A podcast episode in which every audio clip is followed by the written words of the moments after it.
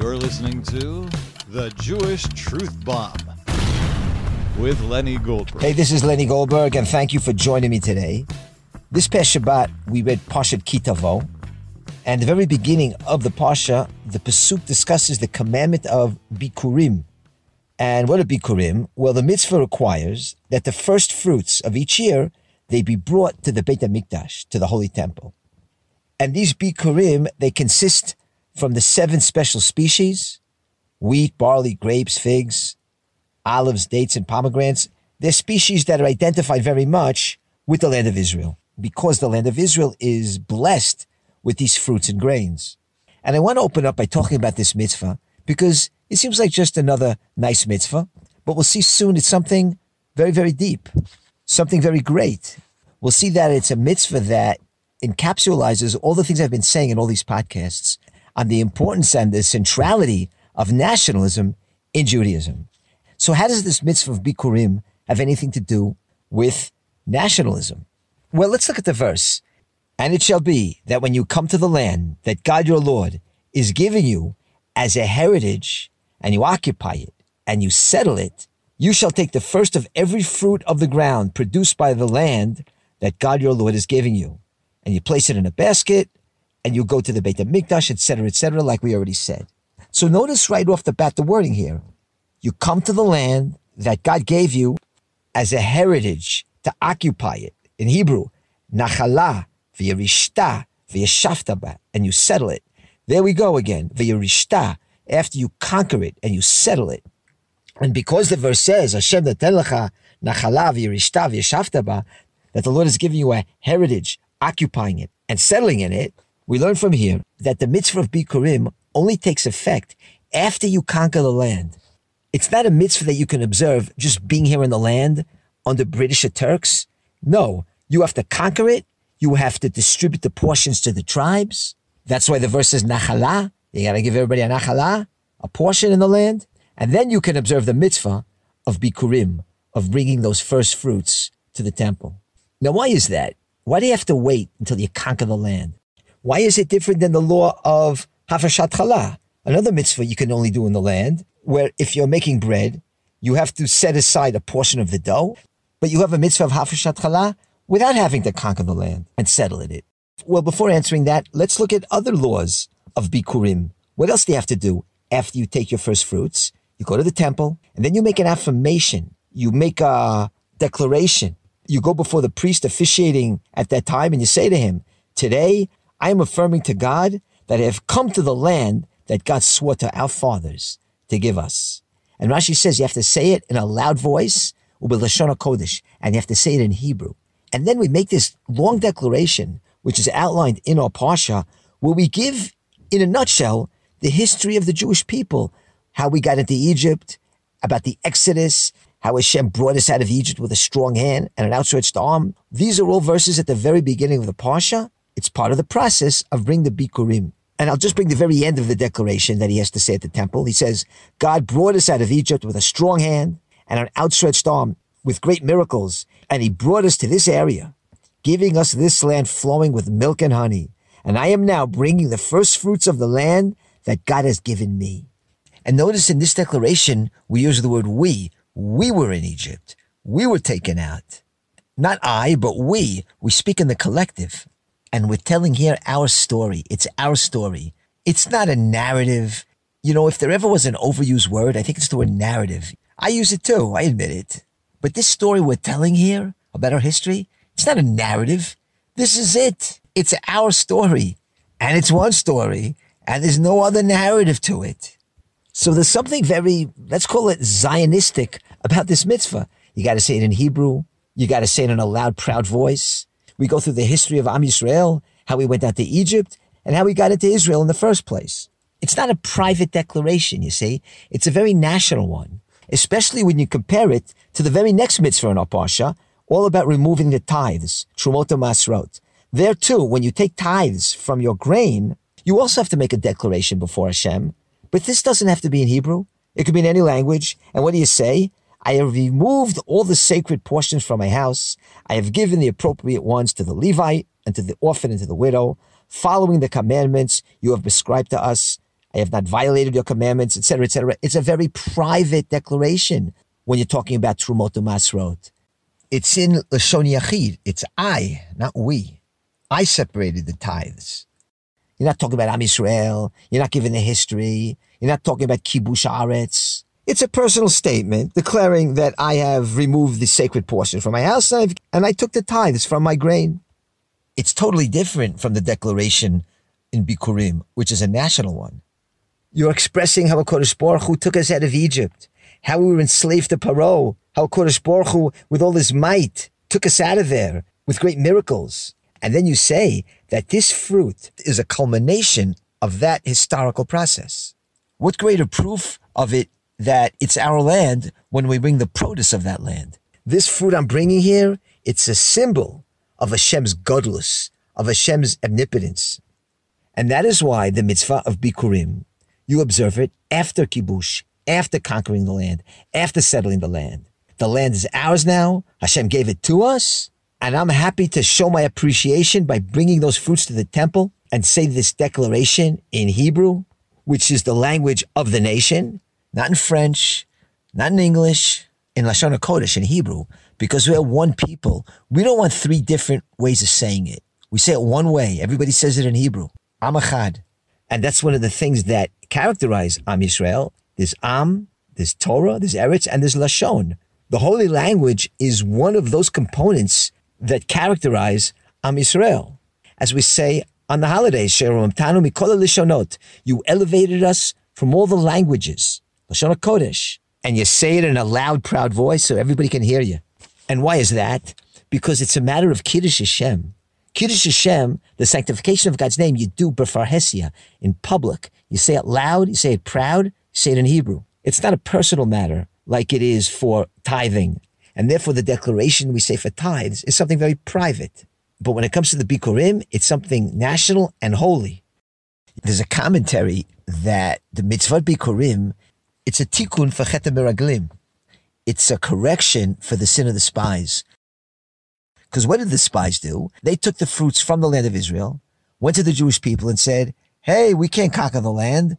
Look at these fruits. Giants live here. We can't conquer them. And the Bikurim is the opposite we conquer the land and we take those fruits and we say, look, we did it. So the mitzvah of Bikurim we see, it really symbolizes the matter of mamlachtiut, of Jewish sovereignty, of conquest of the land, not just living in the land, but conquering it. You know, there's a lot of Jews, especially from the Haredi community, who know that Eretz Israel is holy and they want to be in Eretz Israel for that. They know well the Kedusha of Eretz Israel.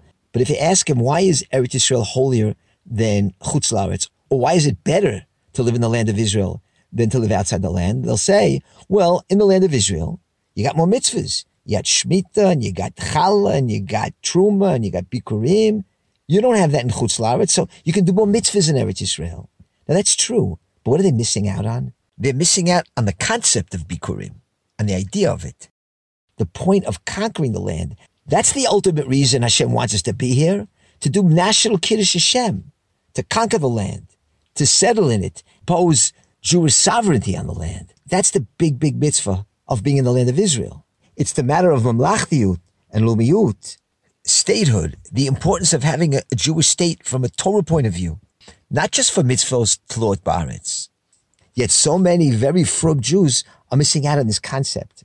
And so even though we have a kibbutz galiyot, an ingathering of the exiles, and a Jewish state, and we've seen miraculous victories, a lot of Jews still don't get it. They don't grasp the significance that we've conquered the land, we're living in the land, and we're actualizing the prophecies of the Bible. Now, the reason why many religious Jews, in the Haredi community especially, don't embrace the state of Israel is because they look at the government, they look at the founders of the state, and they see the most secular, liberal socialists, even Apicurus Jews who established the state, and they see the state as it is today, very anti-Jewish. I'm not talking about a couple of Knesset members. I'm talking about the roots of the country, the infrastructure, the media, the judiciary, the higher ranks in the army. What you see going now in the judicial debate, we see that they're not just leftists. These people are the state of Israel. They're the functionaries of power. They close down airports. So a lot of these, let's call them anti-Zionist Jews, ultra-Orthodox, see all this and they say, eh, there's nothing holy about the state. Look at it. Look at its founders. And so because they dislike the government, they dislike the entire state. But the thing is, you have to separate between state and government. What do I mean? Let's say we're back in the first temple period and you have King Ahab walking around. So would you say that the state isn't holy? Would you say that the state of Israel is no good?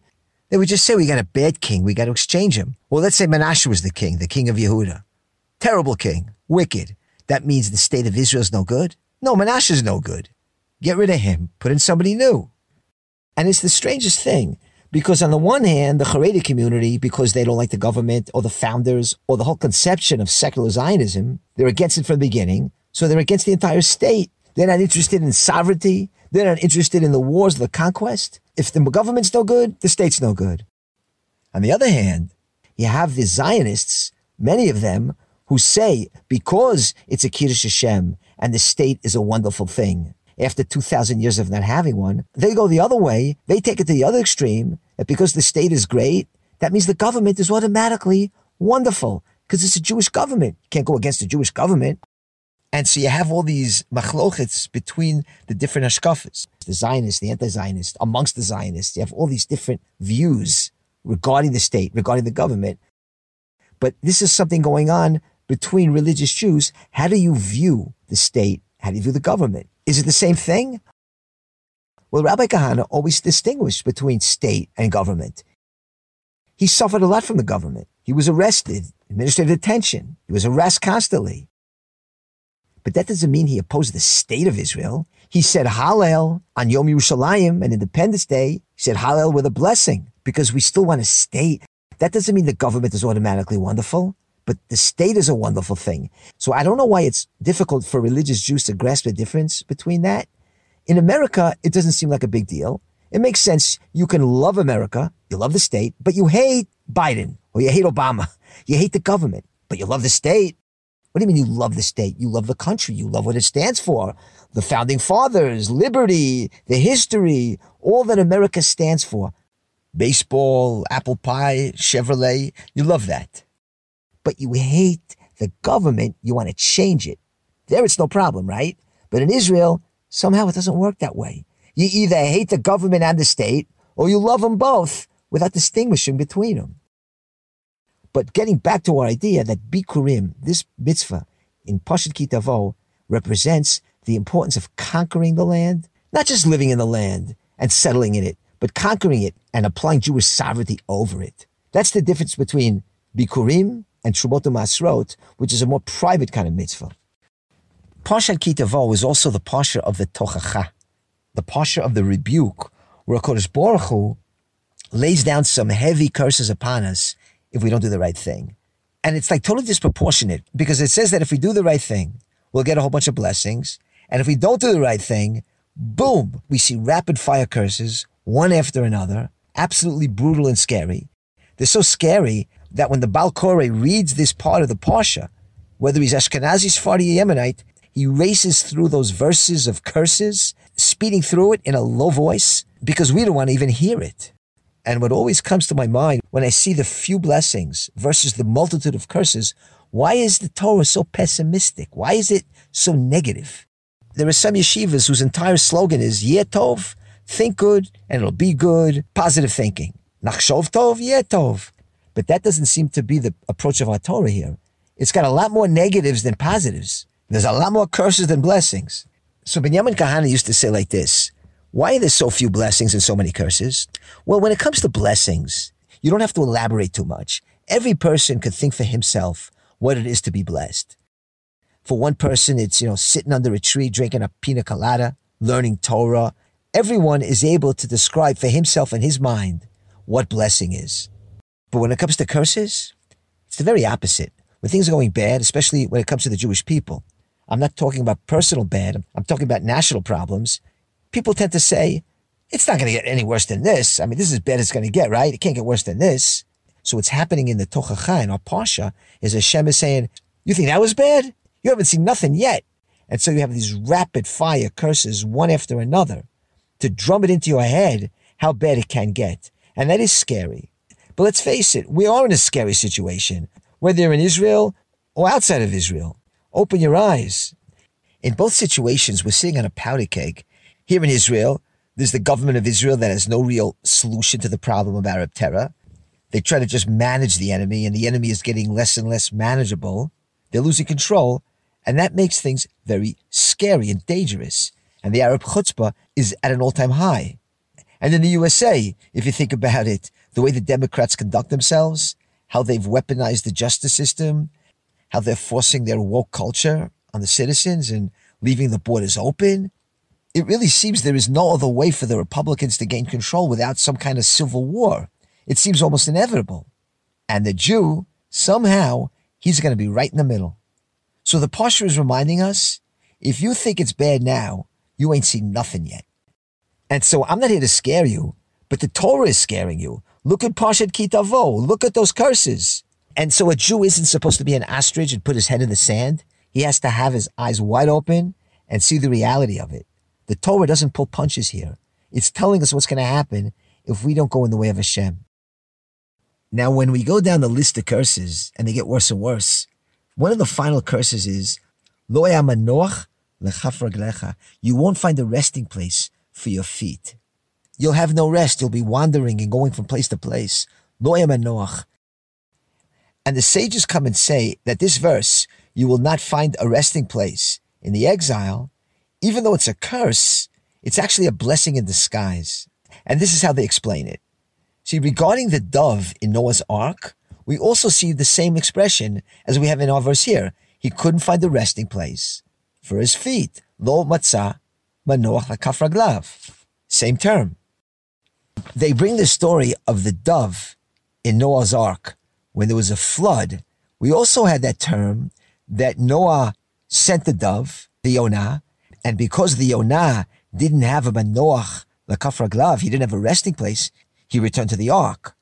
And when did he not return to the ark? Sheyeshlo manoach. When he had a resting place, he didn't come back to the ark. And the sages teach us that that's the Jewish people in the exile. The ark is a parable here to the land of Israel. As long as the Jewish people have a manoach, have a resting place for their feet, they're not going to come back to the ark, just like the dove. That's what the Midrash says. Ilu matzama lo chazrim. If they found a resting place for their feet, they would never come back to the land of Israel. When did they come to Israel? She'en manoach lakaf. They come when there is no resting place. That's what makes them come to Israel.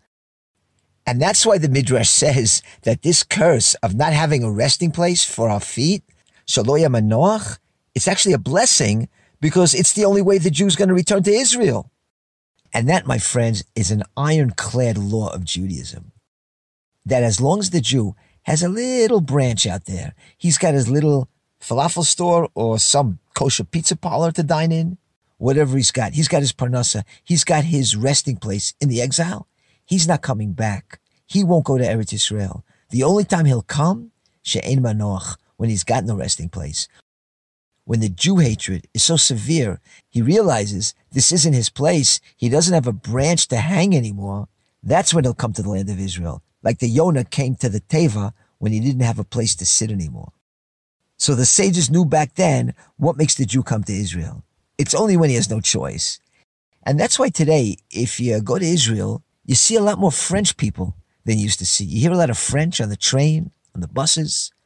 There's settlements near me like Kochav Yaakov and Psagot. A lot of French Jews have come to Israel. And it's a really good quality aliyah. But why have they come? Because anti-Semitism in France it's getting unbearable. And that's why you see French Jews come in Israel. They feel the danger. Their exile is no longer safe. And that's why also when Rabbi Kahane came onto our campus in the United States and tried to convince us to make Aliyah, he didn't really speak of the wonderful things about Eretz Israel, the mitzvah to live in Eretz Israel. He spoke instead of how it can happen in the United States, just like it happened in Germany. And nobody thought it could happen in Germany where the Jew had it so good. That was the last place you think it could happen, but it happened. And so the rabbi on campus would give the historical parallels, would describe the socioeconomic political situation, how, yeah, it can happen in America. Under the surface, there's a lot of Jew hatred. And though America was the greatest exile the Jew has ever seen, that which once was is not necessarily that which will be. And so, Jew, get out. before it's too late. That's how he tried to motivate us. He tried to plant the seeds that when that wave of anti-Semitism comes, we'll be more keen to it. We'll, we'll be more sensitive to it with the hope that we'll go back to the Teva, to the Ark, to the land of Israel, only by scaring us out of the exile. Moving on to something else. We're in the month of Elul. Rosh Hashanah is near, and it's a time for self-introspection. We look inside ourselves to see if we've grown, if we've changed for the better. It's that time of year where the shofar sounds to remind us to do tshuva already, because we're not going to live forever. I want to read a little bit of an article that Rabbi Kahane wrote on the month of Elul. What's Elul all about? What's Rosh Hashanah all about? What is Judaism all about? And this is something that you touched in the neshama of every Jew, and I'm going to read a part of it. Again, the article is called Elul. It was written on September 2nd, 1977. It reads like this. The Jewish calendar is full of notations and red letter days that are meant to be reminders that time is passing. The sands of life have run out just a little bit more. The beard is a little grayer, the limbs just a touch heavier. Time. The Jewish calendar is a watchman of time, a ram's horn that blows not once a year, but every time that a new cycle begins. Every week is marked by a Shabbat that notes not only the end of the week past, but the beginning of a new one. It is both a reminder of seven full days past out of our life, so soon, so soon, as well as the opportunity to make the next period fuller, more meaningful, a reason for being.